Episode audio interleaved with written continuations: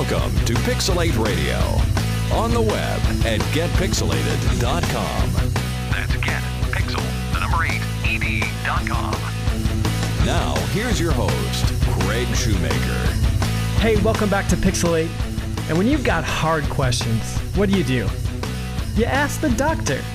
Today we're talking to Dr. WPF, and he's going to tell you about some best practices and how he answers some of the most difficult questions in WPF. For show notes, please go to getpixelated.com slash shows slash Dr. WPF. And if you've got some email, please send it to show at getpixelated.com. Pixelate Radio. Hey, so let's talk about what's new in the world of .NET. Scott Guthrie just just blogged yesterday about the Visual Studio 2008 and the .NET 3.5 Service Pack 1 beta. Now it is a beta, but man, huge. And this thing is everywhere. And I'm just, uh, in case you haven't had a chance to check it out, I want to tell you a little bit about it. There's a lot more in there than what I'm going to talk about. But the things that are important to us and the the changes and updates that might affect user experience is well, number one, dynamic data. If you haven't checked out dynamic data, this is something that's that uh, Infragistics is going to be making a, a big push into.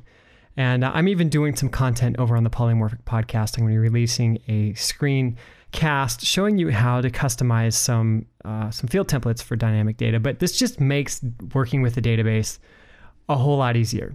And yes, it's going to work with more than LINQ to SQL. It's going to work with a lot of other different OR mappers. Um, but what the service pack brings you is the fact that the dynamic control is now going to be supported within the standard grid view, list view, details view, and forms view controls. So that will make using dynamic data much easier because it's available to the controls that are already being used in your applications right now. So that's definitely a good thing. Next up is routing. Now, the MVC ushered in the changes to the routing, and yes, we want to have full control over our URLs. And finally, and I'm so glad that this isn't sunk all the way down deep into somewhere uh, in the MVC namespace because this is something that any .NET application will benefit from. If you're not familiar with routing, basically allows you the opportunity to have full control over your URLs. Any URLs that are, are exposed to the customers are part of the application, and it's important. So routing is in there. Another item is the Ajax back and forward history uh, control. So when you're creating an, an ASP.NET Ajax application and someone's hitting the back button, what you'll be able to do is take a snapshot of the state of your application. So when people hit the back button, they're going back to something that makes sense. Gmail does this really well. If you do a search for something, you click into a, a mail item and click back, you'll go back to your search results instead of the page you're at before you went to Gmail. So that's how that's going to work. Script combining is definitely a good thing. What it will do is reduce the number of requests that the browser has to make to the server in order to load up the, the JavaScript files that are needed in order to power an, an Ajax application.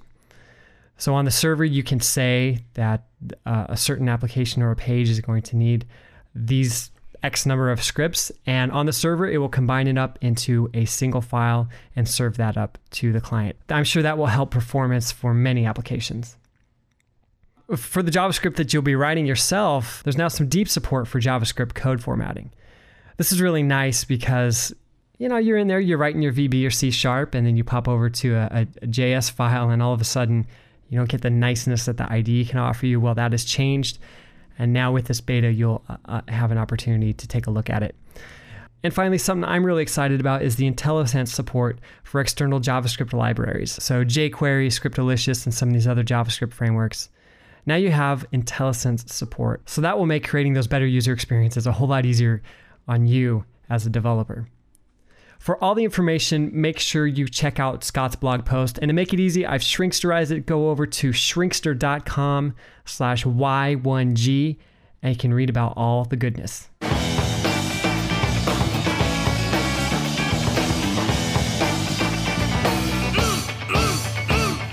Well, help me welcome Dr. WPF to the show. The good doctor blogs over at drwpf.com and he specializes in unique or particularly hard WPF questions. He's in a good spot to answer these questions because he's been working with the technology from the very beginning. Now, you notice the voices in this interview might be a little odd. I had a cold when we recorded it, And the good doctor wants to protect his identity. So, to keep him in the geek protection program, his voice has been altered just a little bit. I hope you enjoy. Here's Dr. WPF. Well, today is a very special interview because I'm sitting with Dr. WPF. Doctor, what can you tell us about yourself? Well, uh, first, thank you for having me. And um, uh, what can I tell you about myself? Um, when we talk about WPF, we tend to group people into uh, or categorize them by the role that they play. And I'm definitely on the developer side of the WPF process. You've got developers and designers, and then those hybrids that we all envy and wish we could be. um, I, I definitely am not a designer. Anyone who's seen my website will probably attest to that. I'm very much uh, technical, and I've pretty much been a developer as long as I can remember, um, since infancy at least, uh, possibly in the womb. But uh, if any coding I did in, in there, I think I lost in the birthing process. So well, you probably didn't um, have source control, which which I would imagine would have been pretty tough. Yeah, there there were definite limitations, and um, the whole process was was very traumatic. And so, no, I'm my story is probably similar to most of the other geeks out there. I was I was a uh, one of those kids that started on the Commodore VIC-20, uh, graduated to the Commodore 64s as soon as it came out, and I couldn't wait each month for the Compute magazine to show up so that I could type in the newest game or whatever and then start tweaking it. So um, we all have our stories of where we started, and so I I actually didn't ever think of of going into uh, to computing or writing software as an actual job in life. I, I actually went to school for mathematics. Um, it the the computers, all that stuff was just stuff I did for fun.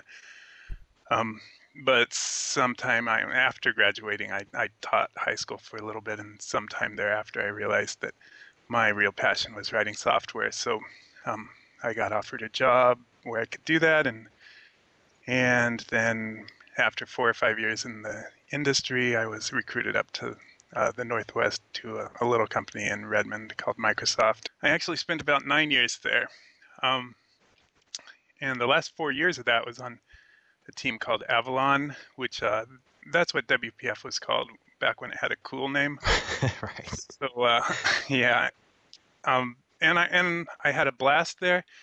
I decided to actually leave Microsoft about two years ago, uh, mainly because I wanted to keep writing software for this platform. Um, so I joined the company where I am now, and I've been lucky enough to to have now been focusing solely on WPF for well for over five years at least, and I still love it. So that's kind of my history. So when you were at Microsoft, did you work on building WPF itself, or designer tools, or what was your focus? So I was actually one of I, I consider my job the the perfect job uh, in the Avalon Group. Um, I was on a team of there were about three of us that our sole job was to write uh, demos and, and really stress the platform and see what it could do. Okay. So if you saw any of the uh, PDC demos back in 2003 through 2005 or, or any of the tech ed demos, there's a good chance that I was involved with it. Um, and I was also a point of contact for uh, the early adopters of the, the platform who had questions about the technology. So I've actually been answering questions on on WPF for years. Um, the but the demo team was great because I got to uh, touch every aspect of the platform. Um, so it really gave me a good a good foundation for what later I, I would be doing, which is what I'm doing now, writing code. Um, Very cool. Writing applications. Now I've I was able to ask around some of the questions that, that people might want to ask you, and you know, one of the things is the the whole doctor thing. Do you do you actually have an MD? Is it a PhD, or did you get like an honorary doctorate at, at some sort of like uh, you know community college? Yeah, it's much more prestigious than all that. um, so there, there's a little history to uh, the title. Uh, the old timers uh, out there will remember that uh, MSJ magazine, Microsoft Journal, uh, which was the predecessor to MSDN magazine, had a column in it called Dr. GUI, and uh, there was there there definitely I don't want to say Dr. GUI didn't exist. There definitely was a person responsible for the voice of Dr. GUI, but a number of us at Microsoft would contribute to that column, uh, either writing uh, code for it or tech reviewing the articles and whatnot. And so that was kind of fun, a uh, little diversion to do and, and kind of see some of your work get out there in the public. Um, I decided a couple of years ago to go look up Dr. GUI and, and see what Dr. GUI's doing. Um, and I couldn't find Dr. GUI. I thought for sure Dr. GUI would be writing about WPF. And so I he, he kind of disappeared from the scene, uh, he or she, we don't know. And then resurfaced for a little bit, uh, I think, in 2001, 2002, doing some .NET stuff, um, some Windows Forms stuff and then completely disappeared. So I thought that left a void there. So I decided there really should be a resource like this. Um, and who Dr. GUI was was it was a column where you developers uh, in the real world could send in questions and say, "I'd really like to understand how to do this in in my user interface," and, and then Dr. GUI would respond. Um, and so I I decided that uh, with as much pomposity and audacity as I could that I would bestow myself with an honorary doctorate in, in WPF. And so I started my little blog oh about six months ago. Um, I'm I'm not quite the same as Dr. GUI. Uh, Dr. GUI always referred to Dr. GUI in the third person if, if you read the column. So you got to hear Dr. GUI talk about Dr. GUI quite a bit. Um, I, I actually speak with a first person voice, although more and more I find myself using a second person or, or using we a lot uh, mm. in my articles, but you don't hear me saying Dr. WPF thinks this or Dr. WPF believes that. So I like to think I've got a little more of my own personality in there. Right. Um, that's cool. But that's kind of the history. Okay. Well, now, so you're taking a lot of questions from a number of different developers, and you also spend a lot of time on the WPF forums. Tell us a little bit about what, what you're seeing out there. What are the common misunderstandings or, or things that people seem to need help with? Um, well, so there, there are definitely some uh, common threads that that I'll see some uh, common veins of questions that show up in the forums. Um, but I think that the bigger uh, issue is is that's where people go when they're just getting started, and the platform is so big uh, that people feel like they're drowning um, and they're not sure where to start with things and, and they don't want to start down the wrong path uh, and have to redo everything they're doing. So so they go to the forums and try and, and get some direction. If i had to pinpoint specific uh, concepts that people struggle with i'd say data binding is one of the common ones. What people struggle with a lot that they may not realize they're struggling with is the treeness of wpf the element trees, uh, understanding how the element trees come into play with other parts of the technology. So uh, we're talking about the visual tree and logical tree and how those might pertain uh, to things like property inheritance and event routing and resource resolution and whatnot.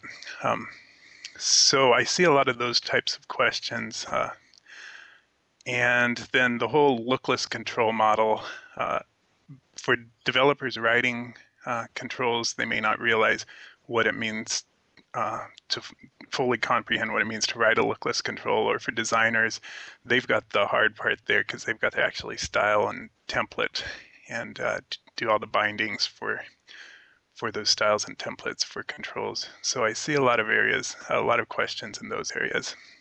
Then uh, those who follow my blog know that that the items control, uh, I, I've seen a lot of questions on the, the items control. That's like list box, uh, tree view, and whatnot. So I actually started a uh, series that I call Items Control A to Z, uh, which I'm exploring uh, this category of control. Uh, and I found that it's a perfect medium for actually teaching broader platform concepts. It pretty much touches everything in the platform. Um, so I'm I'm trying to use this series to kind of teach the platform itself as well as teach that specific control. Okay. So it makes an, a nice slice through everything. That's cool. We'll make sure to put a link to that series on the show notes for for this show. So let's unpack some of that a little bit. Um, you were talking about the visual and the logical tree. Let's uh, imagine that we're talking to somebody who's who's brand new to WPF. How are you going to explain those two different concepts to someone? I typically start by explaining the logical tree. Uh, when you first get into WPF, uh, the first thing you learn about is XAML and, and what is XAML. And you, you learn to uh, use this declarative markup language to uh, describe your user interface. And all of the elements that you actually put into the XAML, uh, those become part of the logical tree. That's a very simplistic way to look at it. And there's some other things that go into the logical tree, uh, such as uh, the content of a content control, uh, which may or may not be a visual element. It, it may just be some CLR object. Um, but if content control, its its content is in the logical tree, or an items control, the items are in the logical tree. So if you learn to to pull out the logical tree first, uh, the visual tree makes a little more sense.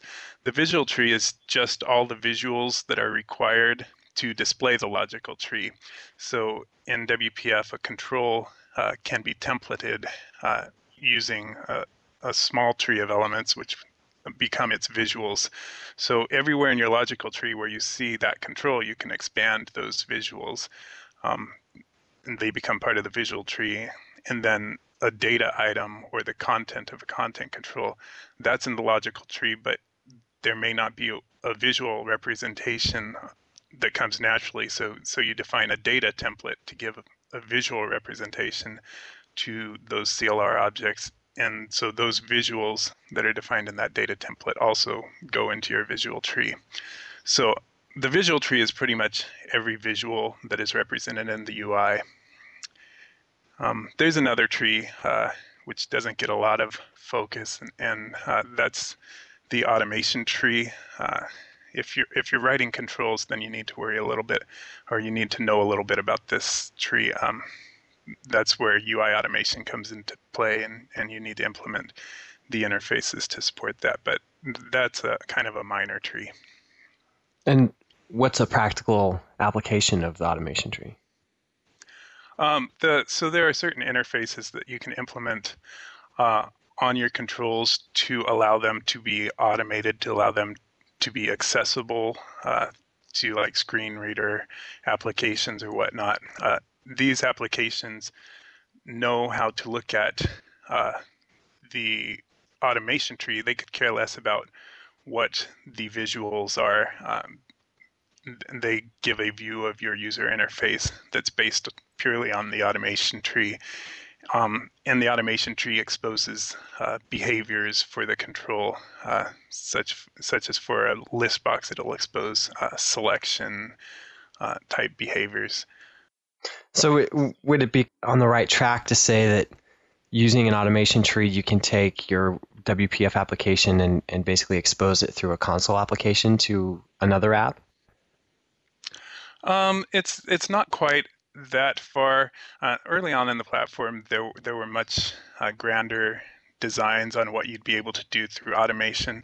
Uh, in the end, what what we were able to put out was really more about accessibility. So it's more for uh, accessibility uh, type tools, um, providing interfaces for for them to to access uh, the the application or present a view of the application to somebody who might have some sort of a visual impairment or, or whatnot. Okay.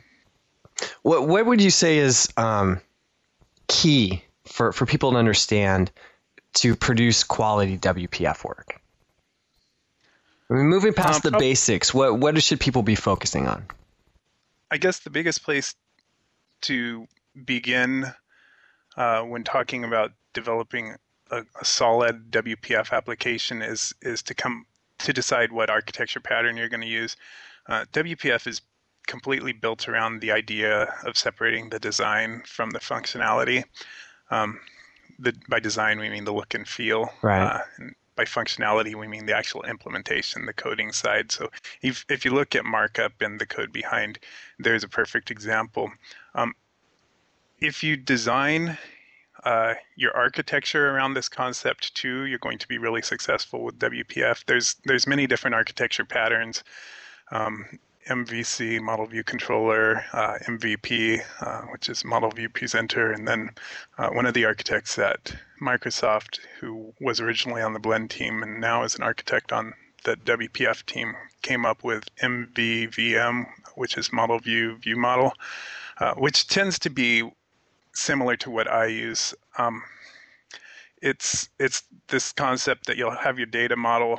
Uh, you'll also have a view of the data, but to support this view, you need this other tier, this third tier, which uh, John Gossman, this architect, he calls that the view model. I I just call it the data view. So I, I tend to think of the data model, the data view, and then the actual view.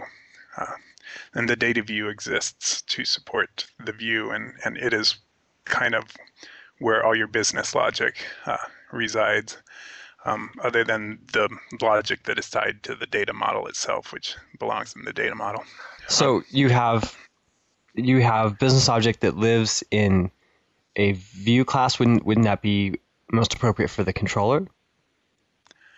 Well, so the the controller and the view model is is a little they're slightly different. Uh, oh, this patterns. pattern doesn't have a controller. That's right. okay. Right. Right. Okay.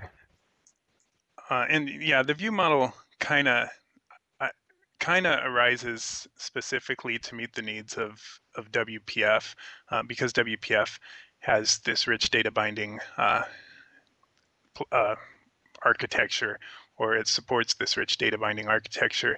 Um, and a lot of times the interfaces that are needed to support data binding you may or may not want actually in your data model. Uh, so if you, if you your data model can be uh, serialized into CLR objects or, or whatever you have in your view model, then you can add the interfaces there that support the actual view. And would this be a good place for implementing like uh, the observable list? Right, the observable collections, Collection. um, any any type of uh, observable or your uh, notify property changed uh, implementations for classes, uh, which you may not want in your actual data model. Uh, you can put those in your view model.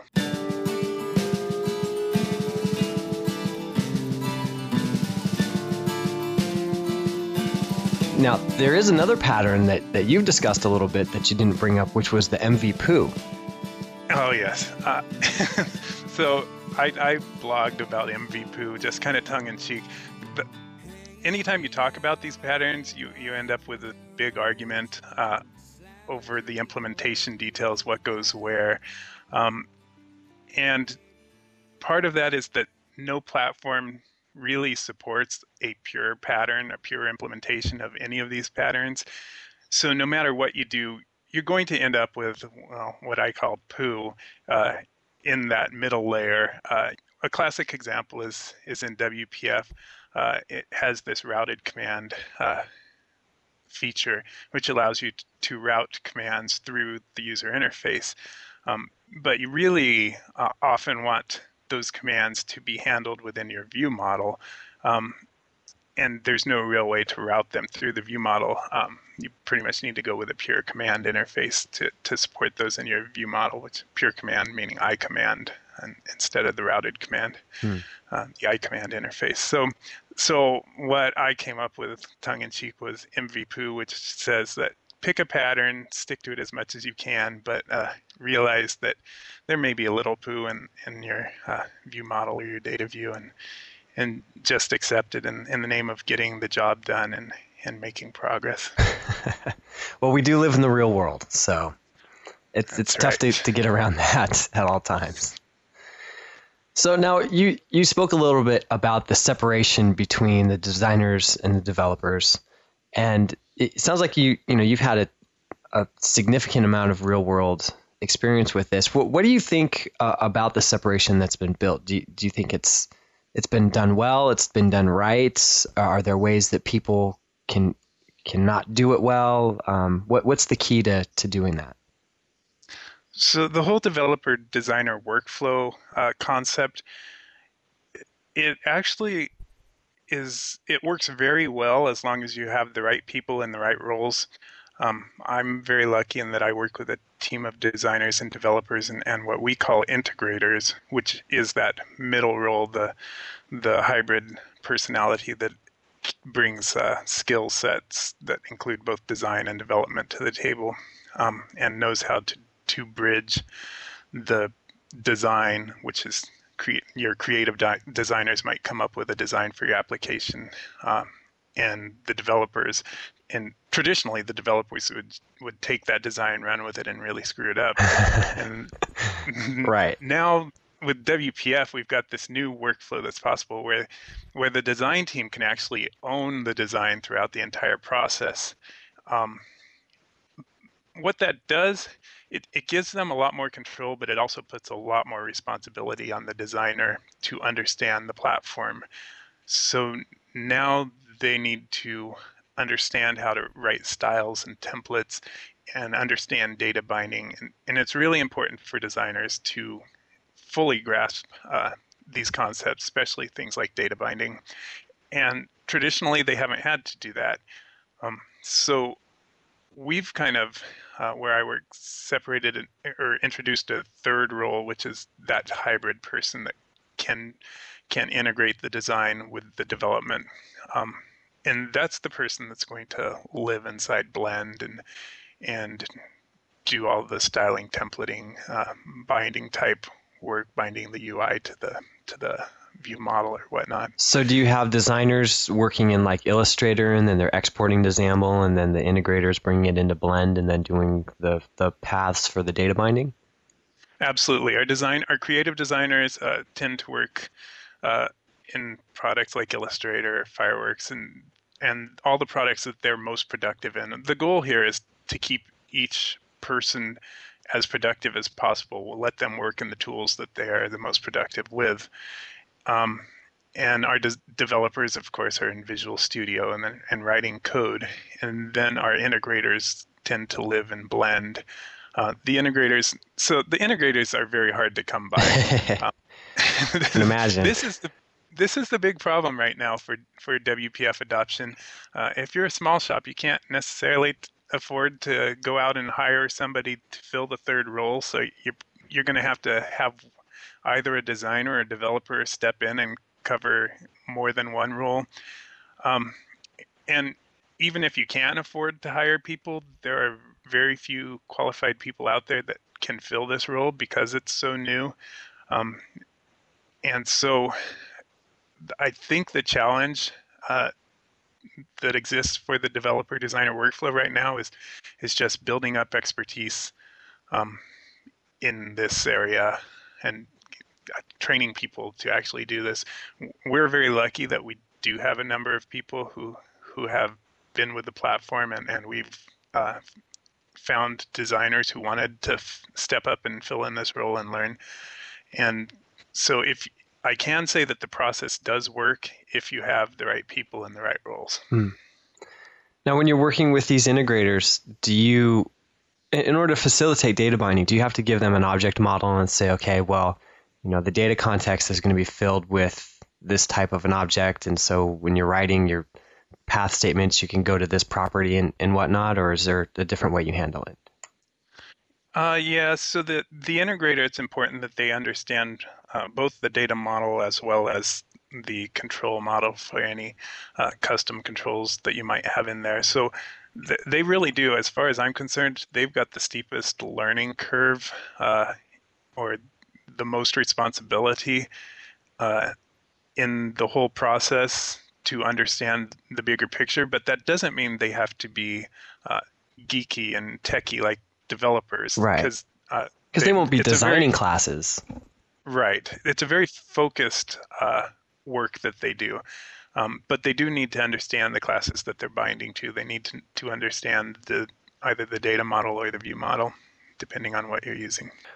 What advancements or things to come would you like to see from WPF?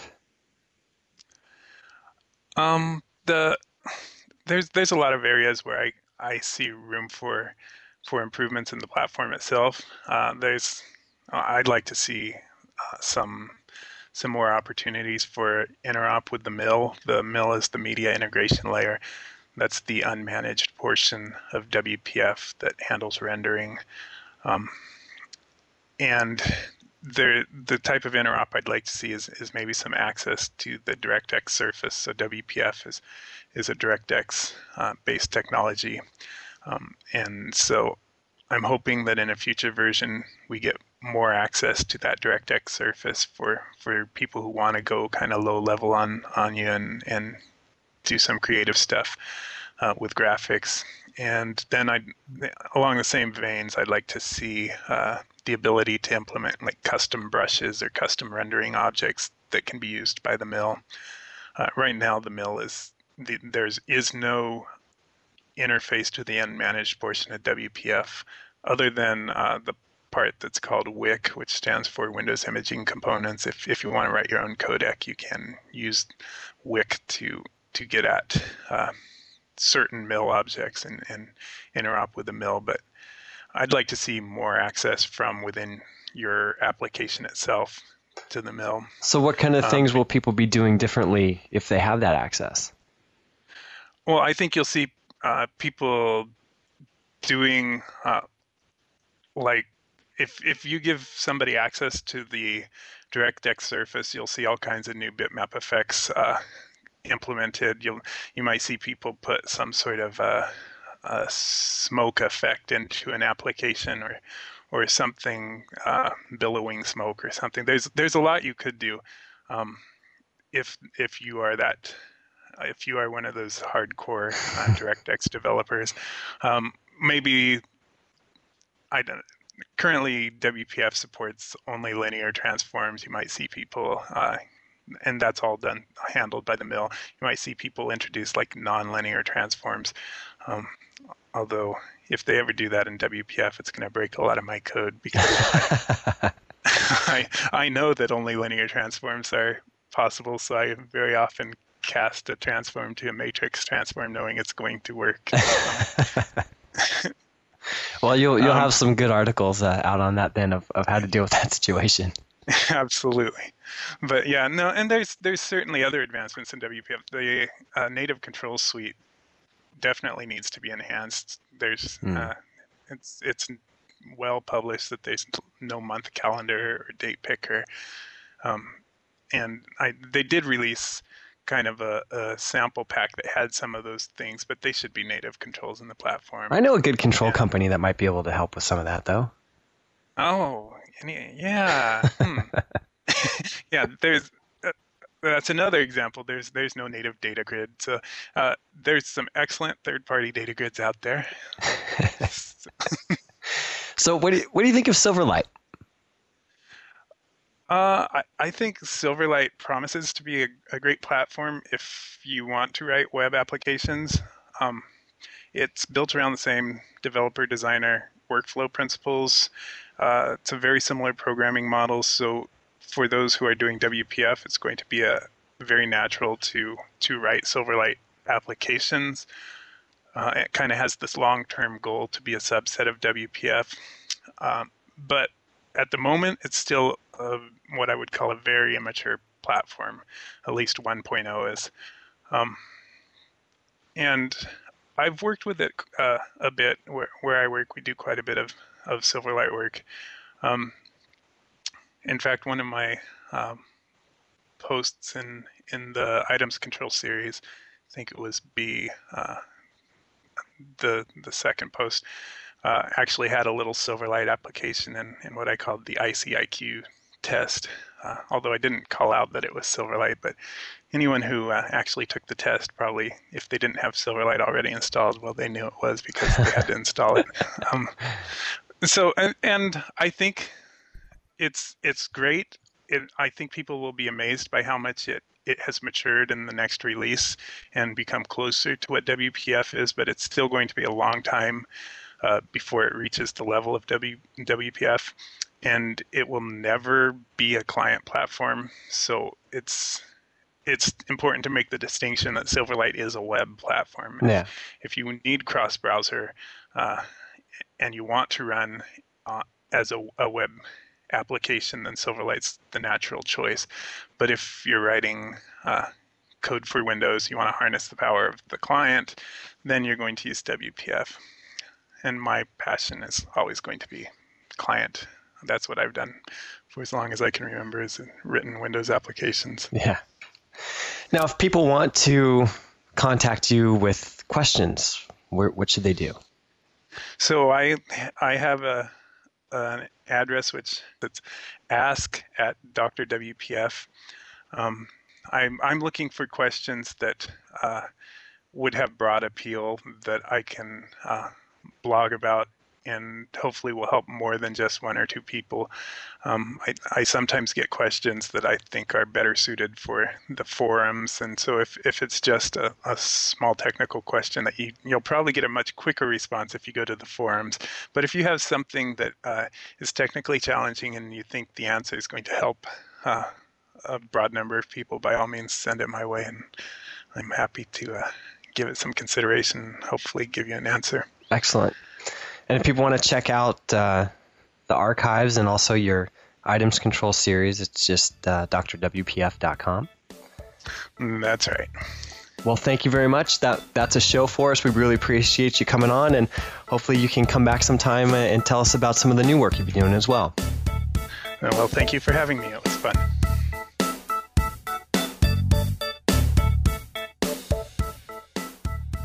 Now, what I can tell you is that when Dr. WPF and I recorded this interview, he was working on some new projects that we're definitely going to want to talk to him about. So I'm hoping that we'll have a chance to have him back soon and he can dive deep and tell us about what's been keeping him busy lately. Thanks a lot for listening. Thanks a lot for checking out the show. Make sure to tell a friend.